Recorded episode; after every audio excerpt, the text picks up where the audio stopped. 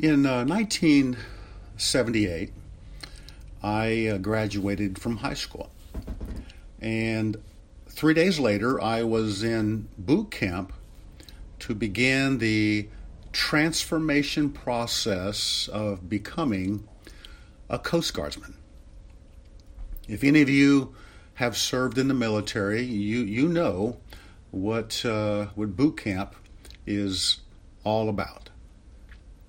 In my case, it was a place where a bunch of young men from every walk of life and background, young men who were generally undisciplined, unorganized, and self willed, were brought together under very challenging and punishing conditions to become something we were not day after day, week after week, absent of family and friends, we were badgered by a drill instructor who was Satan incarnate. By design, we were subjected to relentless military drills and inspections we counted off thousands of push ups and sit ups. We endured miles upon miles of marching and running. And we were challenged academically until we thought our brains would explode. Slowly but surely, we were being stripped of our independent spirits, broken of our rebellious attitudes towards authority, pushed beyond our perceived limits. And without even realizing it, we were being changed. It was harsh, both physically and mentally. It was meant to be. Because that's how military members are made. In adversity, under great pressure and stress, we grew stronger. We became more grounded and mature. We learned the value of being part of a team and we became prepared for whatever task lay ahead. None of us, when we arrived, were the same men when we left boot camp. In many respects, this, this boot camp type experience is what the Lord had in mind for his prophet Elijah. I don't know about you, but when I think about Elijah, I first think about a very public showdown on Mount Carmel, where he boldly takes on 450 wicked prophets of Baal greatly outnumbered, he will courageously call down fire from heaven to prove who the true God really is. But the Bible tells us that Elijah was a man just like us. And he needed to be prepared for such a task. This morning we are going to be in the book of First Kings, a book about the kings of Israel and the kings of Judah. A book which draws our attention to the kings who walked with God and those who didn't. If you recall, God's people were a divided people. To the north were the ten tribes called Israel, with their own king. and to the south were the other two tribes called Judah, with their king. Now, focusing on the kings of Israel, there is a long list of kings who did not walk with God. They were evil, going from bad to worse. And just when it seemed the kings couldn't get any worse, King Ahab takes the throne. King Ahab was a terrible king, the worst of the worst. A king greatly influenced by his wicked wife Jezebel. And together they turned the people of Israel away from the one true God to a false Canaanite and Phoenician god called Baal. Under their rule, Baal worship was officially sponsored by the government. A temple was built in the capital city of Samaria. And those who opposed this pagan religion, namely the prophets of God, were sought out and exterminated by Jezebel. Ahab and Jezebel turned Israel into a cesspool of immorality and idolatry. But true to God's word, he raised up a standard against them a prophet. And that brings us to 1 Kings chapter 17. 1 Kings 17, verse 1 we are told. Now Elijah the Tishbite, who was of the settlers of Gilead, said to Ahab, As the Lord, the God of Israel, lives, before whom I stand, surely there shall be neither dew nor rain these years, except by my word. Here we are introduced to Elijah, a man of great zeal and passion for God, whose name means the Lord is God.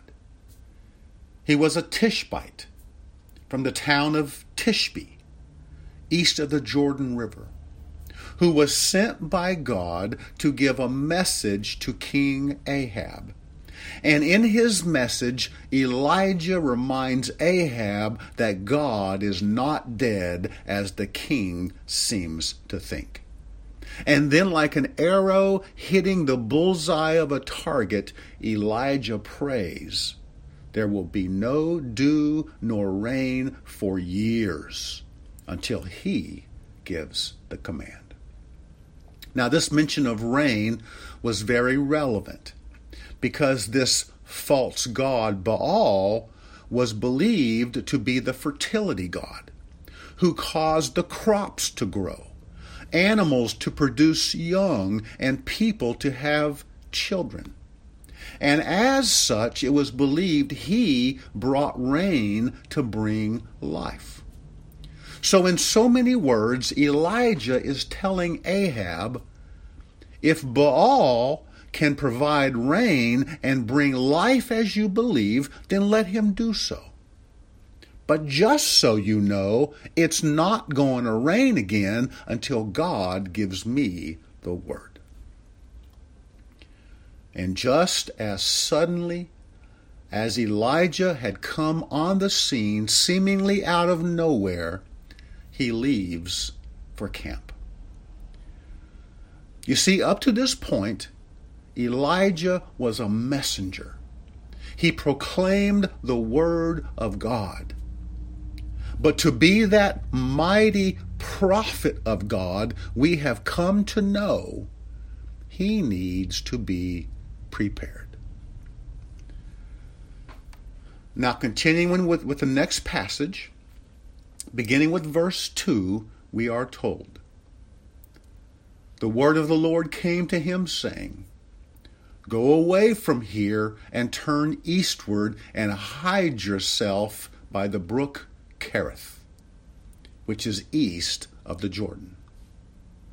It shall be that you will drink of the brook, and I have commanded the ravens to provide for you there. So he went and did according to the word of the Lord. For he went and lived by the brook Kerith, which is east of the Jordan. The ravens brought him bread and meat in the morning, and bread and meat in the evening, and he would drink from the brook.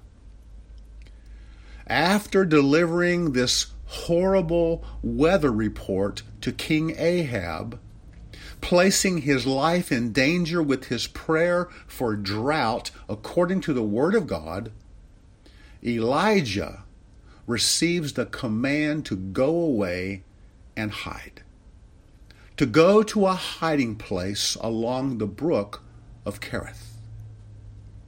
Kerith means to cut off, to carve, to hollow out. It's a great name for boot camp. So, yes, Elijah will be completely alone and isolated at this camp. But hey, it is all inclusive, so to speak. While he is there, as the drought takes hold in the region, the brook will flow with fresh water and as for food, God will provide a catering service. Ravens will deliver bread and meat. Okay, I have some questions. Why why ravens? Why these greedy scavenger birds which are considered unclean by God? These are birds that will even neglect their own young. Why didn't God send angels? How about manna from heaven? That worked for an entire nation of people who were wandering in the wilderness. But no. Ravens. Can you imagine Elijah sitting there alone by the brook watching a flock of big black birds approaching him, swooping down with pieces of bread and meat hanging from their beaks. I was thinking about this, probably way too much. And the only other similar account I could think of was what occurred to Peter in Acts chapter 10. If you recall, God was reaching out to a Roman centurion named Cornelius, a Gentile devoted to God. And as a reminder, Gentiles were considered unclean by the Jews. Jews just like the apostles, Jews like Peter. Well, Cornelius had a vision. And in his vision, he was told to find Peter. So he sends servants some 30 miles to do just that. Then we are told, beginning with verse 9, Acts chapter 10, verse 9, on the next day, as they were on their way and approaching the city, Peter went up on the housetop about the sixth hour to pray. But he became hungry and was desiring to eat. But while they were making preparations, he fell into a trance. And he saw the sky opened up, and an object like a great sheet coming down, lowered by four corners to the ground. and there were in it all kinds of four footed animals, and crawling creatures of the earth, and birds of the air. A voice came to him Get up, Peter, kill and eat. But Peter said, By no means, Lord, for I have never eaten anything unholy and unclean. Again, a voice came to him a second time. What God has cleansed, no longer consider unholy. This happened three times, and immediately the object was taken up into the sky. So, this was God's version of pigs in a blanket. Something detestable to a Jew like Peter. What God was saying to him went totally against the grain. But this was all done to prepare Peter for a knock on his door from unclean Gentiles who were seeking to know Jesus. Peter knew that God had changed the rules. Cornelius and his household would be saved by sharing the gospel to them. And the ministry of the apostles would now take the next step to include the Gentiles. I think that when it comes to Elijah and these unclean ravens, in a similar way, God was preparing this Jewish man to take the next step. Something we will come to see a little bit later. now, if you notice, the, the ravens came twice a day morning and evening to provide the food Elijah needed. They didn't bring food to last a whole week. Instead, they brought enough for the day. While Elijah camped where he was told to be, God provided what he needed on a day to day basis. So it becomes apparent that Elijah's escape to the brook was more than for his protection, it was also for his preparation. Moving Elijah from self reliance to God dependence. So, for maybe a year, maybe longer, and that's speculation on my part. In obedience to God, Elijah is camped by the brook during the drought, provided with food and water each and every day, picked up by ravens and flown directly to him. He didn't have to look for other sources of water. He didn't have to gather or hunt for food. It was DoorDash twice a day. God was faithful. Elijah was blessed. And relatively speaking, things are working out just fine.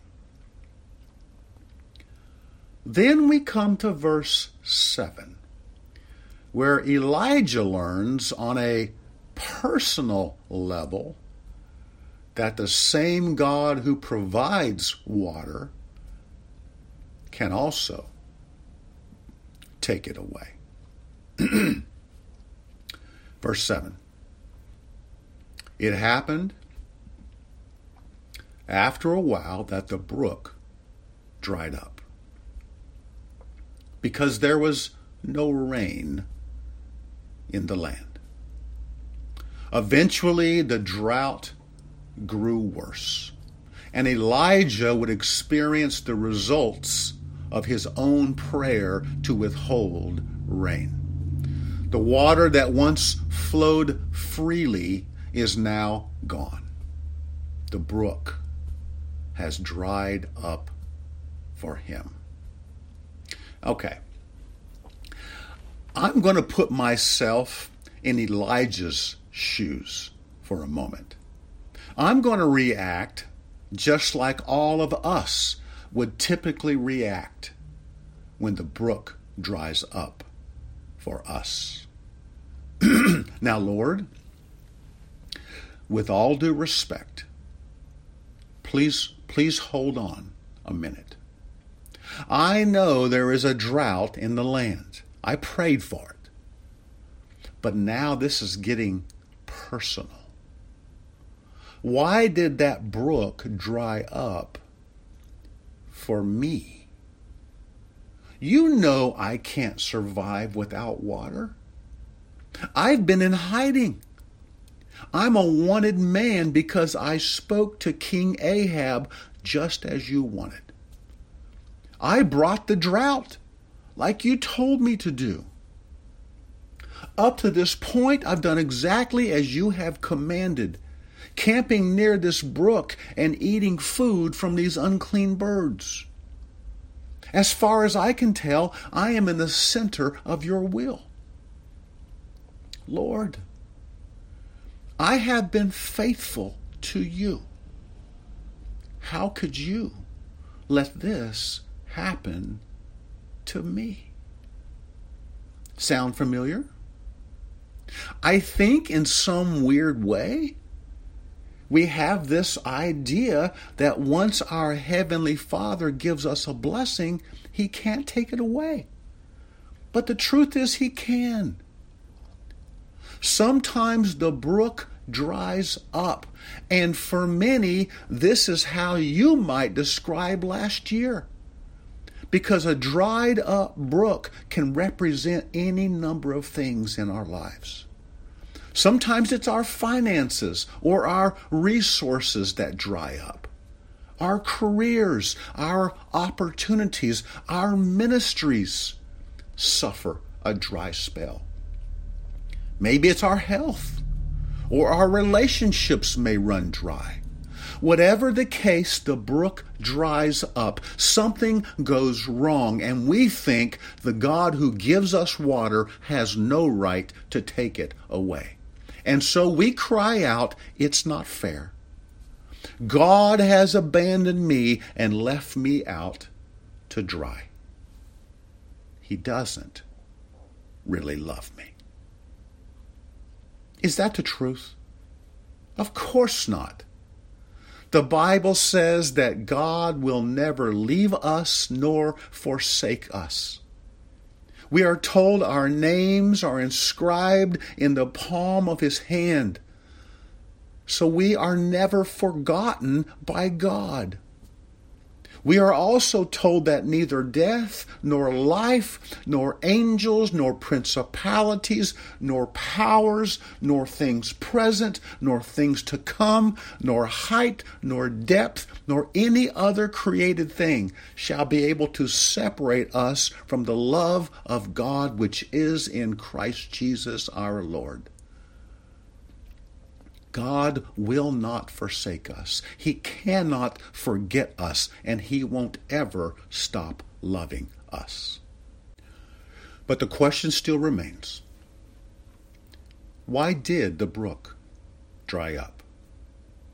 Surely, if God could send ravens with food, He could keep the water running.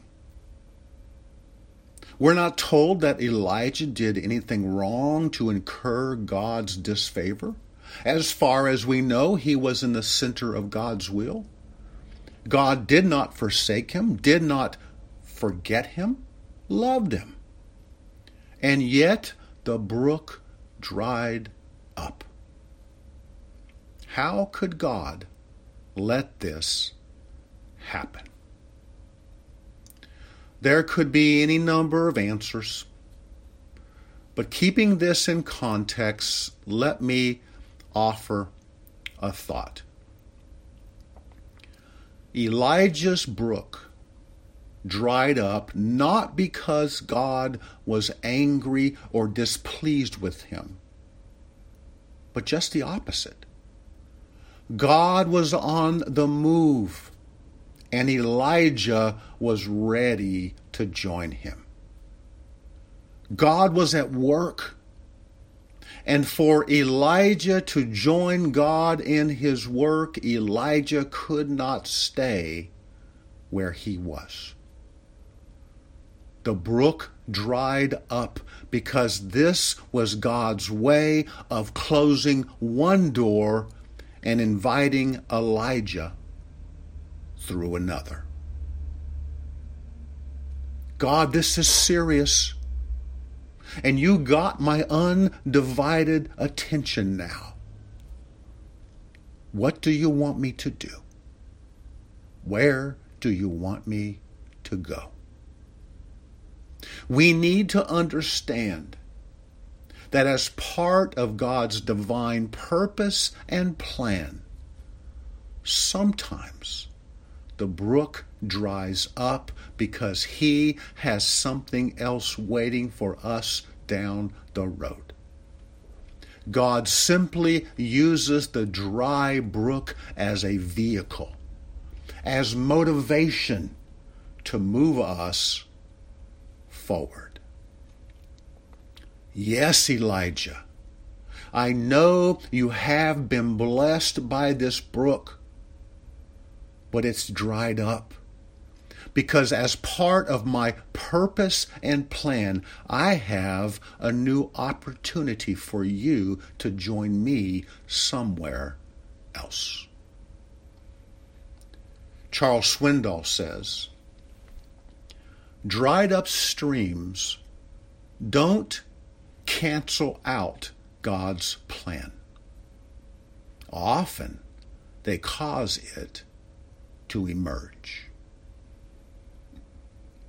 Although God had now created the ideal environment for change and to move forward, Elijah stayed put until he got a word from the Lord to go. And beginning with verse 8, he gets his marching orders. We are told then the word of the Lord came to him, saying, Arise, go to Zarephath, which belongs to Sidon, and stay there. Behold, I have commanded a widow there to provide for you. God tells Elijah to go to Zarephath in the territory of Sidon along the Mediterranean coast of Phoenicia. And there he will meet a widow who will provide for him. At first glance, these marching orders by God may not seem like much. But there is more here than meets the eye. First of all, Zarephath is some 90 miles away. And that's a long, hard trek during doubt and famine conditions. Secondly, God is sending Elijah to Jezebel's old stomping ground. This is where she grew up. It's her home. It's enemy territory. And it lies at the heart of Baal worship. Then there's the widow. Widows were usually the poorest of the poor. Normally, the first to run out of food during a time of drought and famine. Widows were typically dependent on the charity of others. So, how is she going to provide for him? Oh, and one more thing God is sending Elijah, a Jewish man, deep into Gentile country, where he is to be provided for by a Gentile widow woman. And with that, God's use of the unclean ravens now makes more sense. God used the ravens to prepare Elijah to serve and to be served by this Gentile. Then, beginning with verse 10, we see how this all plays out. We are told So he arose and went to Zarephath and when he came to the gate of the city, behold, a widow was there gathering sticks. And he called to her and said, Please get me a little water in a jar that I may drink. And as she was going to get it, he called to her and said, Please bring me a piece of bread in your hand. But she said, As the Lord your God lives, I have no bread, only a handful of flour in the bowl, and a little oil in the jar. And behold, I am gathering a few sticks, that I may go in and prepare for me and my son, that we may eat it and die. Then Elijah said to her, Do not fear. Go. Do as you have said, but make me a little bread cake from it first, and bring it out to me. And afterward, you may make one for yourself and for your son. For thus says the Lord God of Israel the bowl of flour shall not be exhausted, nor shall the jar of oil be empty until the day that the Lord sends rain on the face of the earth. So she went and did according to the word of Elijah, and she and he and her household ate for many days. The bowl of flour was not exhausted nor did the jar of oil become empty according to the word of the Lord which he spoke through Elijah. So Elijah made his way to Zarephath. And when he gets to the town gate, he sees this widow woman, probably wearing a black dress, which widows wore gathering some sticks. Elijah had no idea which widow woman God had set aside to provide for him. So Elijah tested this woman by asking her for a drink of water. And because she responded by going to get it, it led him to ask her for something else a piece of bread as well. The widow knew Elijah was a Jew, likely by his clothing, a follower of the living God. And she told Elijah she had no bread to give, only a handful of flour and a little oil to make one last piece of bread before she and her son eat it and die of starvation. The situation must have been a little perplexing to Elijah. The Lord had said that he commanded a widow to provide for him. But this starving widow can't even feed herself and her son. So, why did God choose her? I think because she was a giver at heart. Yes, she had real needs and real problems, but when it mattered, she gave. Deep down inside, that's who she was, and God could use her.